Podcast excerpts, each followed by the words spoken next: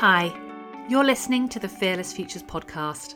I'm your host, Hanna Naima McCloskey, the CEO and founder of Fearless Futures. And this is the show where we unpack and interrogate mainstream methods for equity and inclusion. I'll be sharing new perspectives as well as alternative approaches we have developed and deployed working in daring companies across sectors around the world. Each week, we will explore a new angle you won't want to miss. So stick around. If you've spent even a millisecond engaging within companies on diversity and inclusion, you've almost certainly heard somebody ask about the business case. Why, when we're thinking about inclusion and equity work, would the business case even feature in the conversations we're having? In this episode, we'll be talking about why people invest so heavily in the business case and the implications of this, the dangers of relying on research when we're involved in inclusion and equity work in our organisations, the conditions that it creates for those who are experiencing marginalisation and are hired into companies where the business case is the primary goal or reason for doing diversity and inclusion work in the first place. And also touching on the fact that the business case, as many will have seen, doesn't even work, yet seems to have this compelling hold on business leaders and others who are seemingly engaged in doing inclusion work in their companies. One of the reasons I think that the business case holds such sway in companies where they're making the case, as it were, for the inclusion and diversity work that they're doing, is because that there's this idea that business people are rational and therefore profit and loss is the way to communicate with them.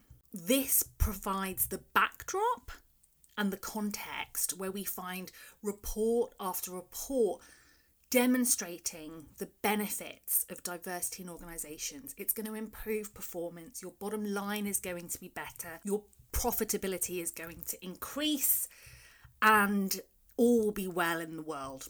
This has been going on for a really, really long time. There are more reports and pieces of research on the benefits of marginalised people being included within organisations and the benefits that can be accrued to that business by engaging in that pathway. There's a whole industry rooted in research demonstrating and trying to prove the business case for diversity in companies. I recently wrote an article for Sifted in which I started off sharing the following. A new peer review article demonstrated in a 50 year longitudinal study assessing 350,000 companies that white people are detrimental to businesses' bottom line. It concluded that with fewer white people, companies could increase their profitability by at least 25%. Now, before any white people listening panic, you might want to note that I followed this up with the words just joking. Why did I do that? Why would why was I joking in the opening of an article for Sifted? Because clearly this was falsified information. There is no such study. No one has ever commissioned research to evaluate and determine whether white people are detrimental to businesses' bottom line. And that's because it's a truth widely believed that white people are entitled to run companies and funds. And of course, no one needs research in an area where they already know the answer. What are we communicating to the world? What ideas are we perpetuating when we lean on research to justify why certain groups who experience oppression are actually, in fact, legitimately worthy of being included in our organisations?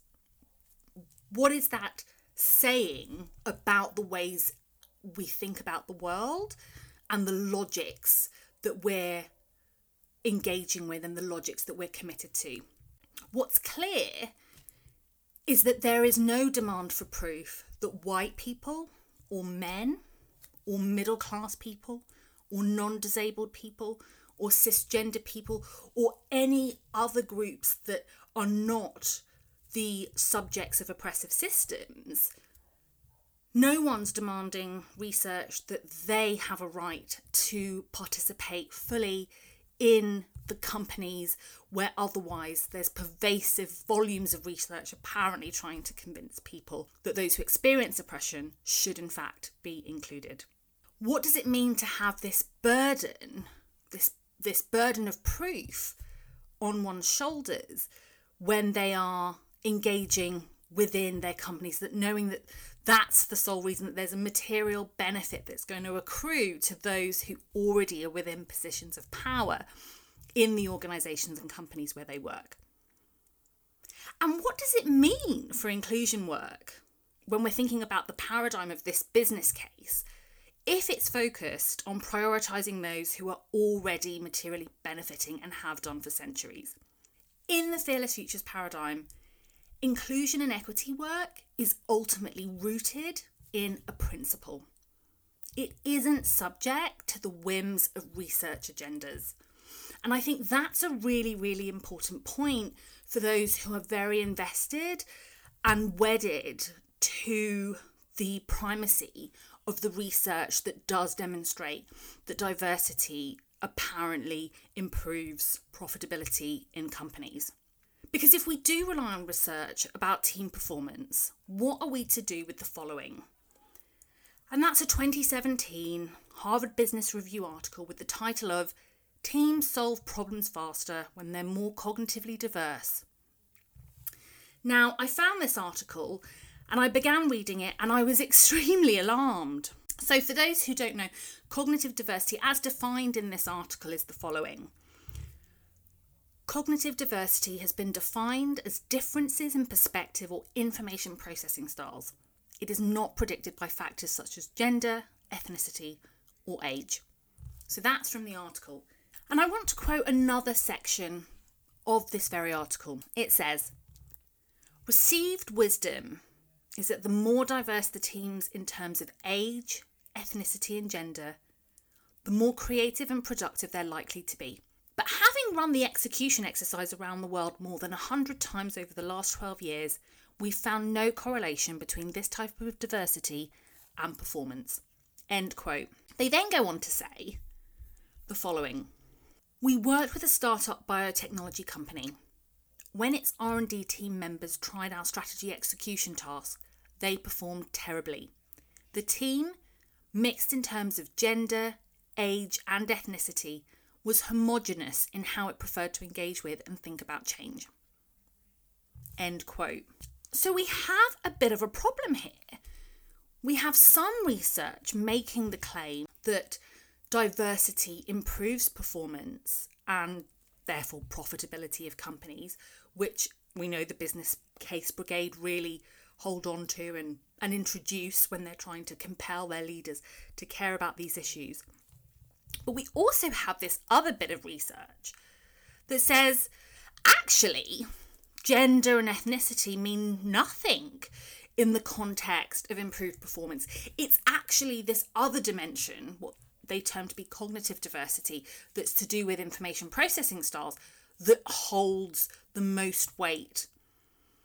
Well, we're in a bit of a pickle here because it turns out that cognitive diversity, they say, is not connected or informed by gender or ethnicity. So we don't even have a proxy there at all. In fact, ethnicity and gender sort of fly out of the window. We end up making solutions that are going to be quite different if our goal is to create the conditions where those who are cognitively diverse are going to be um, hired and recruited and so on those are very, very different solutions than if we're in fact trying to challenge the oppressive conditions that prevent and disenfranchise those who experience marginalisation from being a part of our workforces. We're in a very, very different space. And inclusion and equity work in the Fearless Futures conception is ultimately about challenging oppression. What does this article tell us about the business case and how it can be used? Well, my first reflection is that The research paradigm, this idea that we must draw on research to prove the need for action when it comes to ensuring the participation of marginalised people, people who've been marginalised historically and in the present, into our companies. It tells us that this is a really, really dangerous terrain to engage in because research can be weaponized. When we go down the my research says the following, and somebody else says, but my research says the following, and we end up with competing research cases, what we're actually doing is engaging in a battle about which research has the most validity. It's no longer about engaging in action to ensure that those who are historically and presently disenfranchised have what's rightfully theirs and what they should have access to. It also ignores the fact that research is not neutral. Who does the research? Who pays for research? What agenda is deemed researchable and valuable in the case of doing research and what's pursued is all informed in any case by the power asymmetries that are at the root of the inequity that supposed inclusion and equity work is meant to be rectifying. So we end up in a sort of catch 22, if you will, when we really are within the context of this research paradigm that the business case brigade ultimately are really wedded to. And that's also why we don't have any research on whether or not white people are detrimental to business's bottom line. Because nobody with any power influence is going to fund such a question because of the very default assumption that white people, along with other privileged groups, have an innate and entitled right to be within those contexts. The other dimension to the problems with the business case paradigm is, of course, that there is, in fact, a business case for injustice. And that this is something that's often sort of miraculously disappears from the context, as though most businesses, when committed to the profit motive, don't actually have a very, very strong rationale to perpetuate injustice in the first place. And to that end, I want to, to kind of highlight that slavery was profitable. It's why it lasted so long and why white slave owners were desperate for the institution to remain. What's more, when slavery was eventually abolished by the UK, it was British slave owners who received government reparations in 1833 to the tune of 16.5 billion pounds in today's money. So, slave owners receiving government reparations rather than people who had been enslaved is what occurred in the middle of the 19th century. The priority in that context was those who had already been materially benefiting from this violent institution. This is what they demanded in that context. It's audacious it's arrogant, it's entitled, and yet exactly what we can expect when we have a deep understanding of the ways in which oppression operates. When we're thinking about inclusion and equity work in our organisations, and this example that I've just shared might feel very distant from what we're doing in the modern day in our organisations, what I think it really highlights for me is that the ways in which we go about doing things are just as important as the outcomes that are produced from the inclusion and equity work that we might be doing. That's to say that this isn't a, a traditional approach that says the means justify the ends. I think what we really need to honour is the fact that the means and the ends must have the same principle at the root that everyone is working towards. Ultimately, for businesses, it is profitable not to pay people a proper and dignified wage. There's no two ways about it. And that is, of course, totally not in line with inclusion and equity principles. But it is something that is common practice across many, many companies also those that might say that they're deeply committed to diversity and inclusion. The reason why people aren't paid proper and dignified wages in many companies where they might have their inclusion and equity claim is that there are material benefits to the ways in which value is organised in their companies. And ultimately, there is profit to be had from paying certain people within an organisational context wages that are not dignified. The people that benefit in those contexts are the white people, the men, middle class people, non disabled folks, and beyond, who are simultaneously demanding business cases to allow in, to let in those who have been historically and who are presently on the margins of those resources and that power. It's also why low paid, insecure work is often at the centre of the companies who are highly valued technology platforms, for example, where they couldn't survive or exist without that low paid, insecure work. The low paid, insecure workers are essential to the business structure that makes it possible for other more valued staff to take home big salaries. And there's no surprise, I'm sure, in thinking about the identities of those within companies that rely on low paid and secure workers. There's no surprise, I'm sure, for us to articulate that they're most likely to be white, middle class, non disabled, and to be men. So, once more, there's an incompatibility, perhaps, at the heart of the commitment to deploying a business case and the fundamental principles of what it is to do inclusion and equity work. The other area that I think is really useful to touch upon is what it means to know that your existence within a certain context is dependent on producing the profitability that everybody's relied upon to even have you in an in a company in the first place.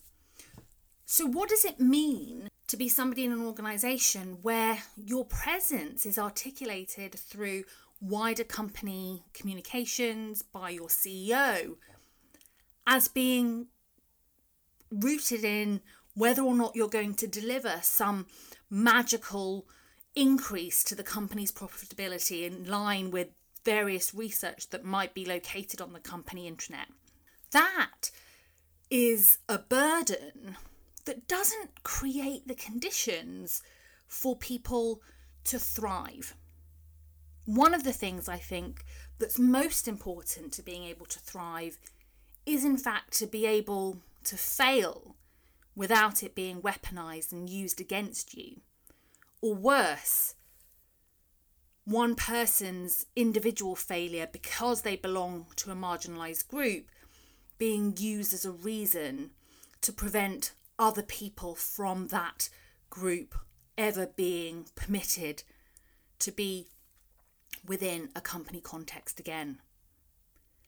Needless to say, that one of the ways oppression operates is to attribute negative behavioural characteristics to a marginalised group as a whole while individualising that very same negative behaviour characteristic or attribute to those who don't experience oppression but rather benefit from that very system. That's something that's really important to hold on to when we're thinking about the wider dynamics of this work. And of course, one of the things I often think about is, you know, after the financial crash of 2008 and the significant regulatory and institutional failures, for example, from multiple financial institutions, almost all run by men, almost all who are white, nobody declared, well, we can't hire white people again, and we certainly can't hire men again because they're simply too risky, too dangerous, and they might bring the world economy to its knees again. That simply was not a conclusion that was widely held or acknowledged by anyone who, you know, as far as business cases go, bringing the global economy to a standstill probably um, doesn't doesn't meet the criteria of a, of a good business case. Of course, we also need to think about who really suffered and was made vulnerable in the context of the financial crash of 2008. And it certainly wasn't those who ended up with um, payouts upon exiting companies that they'd ultimately failed. It was those who are in communities out very much outside of that, whose um, prospects were deeply damaged through subprime mortgage lending, for example. And I'd go out on a limb and say those are going to be people who come from marginalised backgrounds as well. No one listens to the business case anyway. When you look at some of the data that the business case brigade are able to present, it's really compelling data. Like the increases that people could see in their EBIT margin, their return on equity, their return on investment is extremely high often. And there are very few other things that companies could do when you kind of look at those performance metrics to improve their companies. And yet, despite this being churned out sort of weekly almost it feels in, in many mainstream you know platforms and people writing blogs and articles all about it despite this we've seen almost no progress um, we've not seen companies reorganize themselves in line with the kind of potential benefits of having more diverse communities included within the companies where they work. So the business case hasn't even done what everyone is very committed for those who use it anyway, what they're very committed to it doing, which is apparently communicating something very rational to business people because apparently they're very rational people. But of course, it's really rational, actually, not to be invested in any sort of change when the status quo already really, really works for you. And the issue we have, of course, is that self interest in any case probably isn't a useful departure point for inclusion and equity work. Precisely because to do inclusion and equity work deeply and truly means ultimately deprioritizing the self. We have a totally irreconcilable situation if to do inclusion and equity work as somebody that currently benefits from the status quo, the only way through in doing this is to, of course, not to be accruing those benefits. This irreconcilable position is probably why the business case has has failed. What those of us who don't experience inequities must confront is that the system has been designed and rigged in our favour already, right? We are already, even if we don't intend it to be or we don't notice it, we're already reaping the benefits based on being white, for example, or a man, or non disabled, middle class, cisgender, heterosexual. And the problem we have is that when those of us with the power to redirect strategy, time, resource in our companies and when we don't experience inequities, when we're demanding a business case as proof that marginalised groups have a right to be in our places of work, because that's what we're ultimately saying if we're demanding proof, we're saying we need proof that you can be let in. We are, in fact, in doing that, continuing to perpetuate inequity and continuing to exclude. And I think that's something that this communication that it's a terrain that people don't have a right to be in until they meet the threshold that you've set and that that's a threshold that's only going to to to qualify when you materially benefit. That is a very very very concerning ineffective and dangerous departure point for anything meaningful when it comes to doing inclusion and equity work that we need further advantages to engage in acknowledging the humanity of others is audacious and arrogant at a minimum. Now, the business case brigade might well find this very tough to stomach. Even upon writing articles on this subject previously, people still say, but how else can we get through to business leaders in our companies this is all that they listen to. The first thing I would say is that they're not listening, and, and this is something that we, we do need to kind of be clear about. They're rarely listening to the business case for the reasons I've just shared.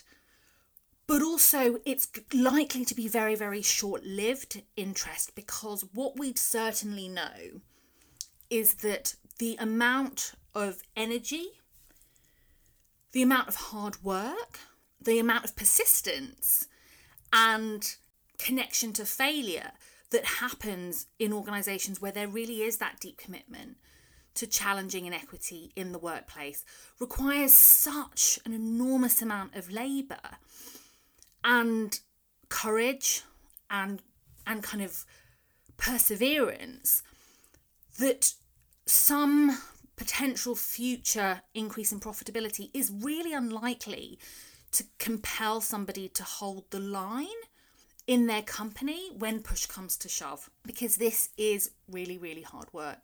And they're also likely if you were a CEO who in the first instance was sort of compelled by the business case you're also very likely to engage with teams or peers who are probably very very profitable already and who you won't want to necessarily upset. And doing inclusion and equity work might mean that some people are upset. It might mean certain people don't like you. It might mean certain people don't want to work with you. And all of those consequences can be considered challenging for those at the best of times who are very committed. So imagine if you're only lured in by a series of reports rather than a deep emotional commitment to doing something because it's right, knowing that there's going to be significant personal and institutional challenge along the way. Because of the experiences that we've had across many, many organisations, I'm just not convinced that some numbers on a page are going to be sufficient to weather the various frictions that emerge when w- what we're talking about here is the reorganization of power in the companies that we work in. We need to be working with people, and we're really fortunate as an organisation that we do that where that where that alignment does exist. Where on some level there is a commitment, a personal commitment to engaging in the in the hard work of redesigning the ways in which our organisations exist. The only thing we've ever seen is the will, the will to do so, and the courage to do so. What does that mean for business leaders who don't have that? That's a, probably a, a question for for another episode, but it's likely that we should be investing our time elsewhere if we can, or simply making the case within a paradigm that is about what's right. And and ensuring that that becomes our primary focus and that we don't lose sight of that and that we hold on to the fact that inclusion and equity work is about a principle. It's not about competing research agendas. It's not about whose research was the most compelling. It's recognizing that businesses that are for profit have a profit motive and that injustice is profitable, has been, and currently is. Profitable, and that that's also irreconcilable with doing inclusion and equity work. Something has to give on that front. The business case doesn't create the conditions for people to be able to thrive when there's a burden of proof hovering over their head about how they're going to make people who don't experience the inequities that they that they do more materially better off. And we know it doesn't it doesn't work at all. So, if you are in the business case brigade, hi, I hope that you've enjoyed some of these thoughts. And if you've been tempted by the business case in the past, perhaps it's something to park for now and to enter a more courageous space to say, let's do what's right because we believe in it, and let's be fearless as we do so.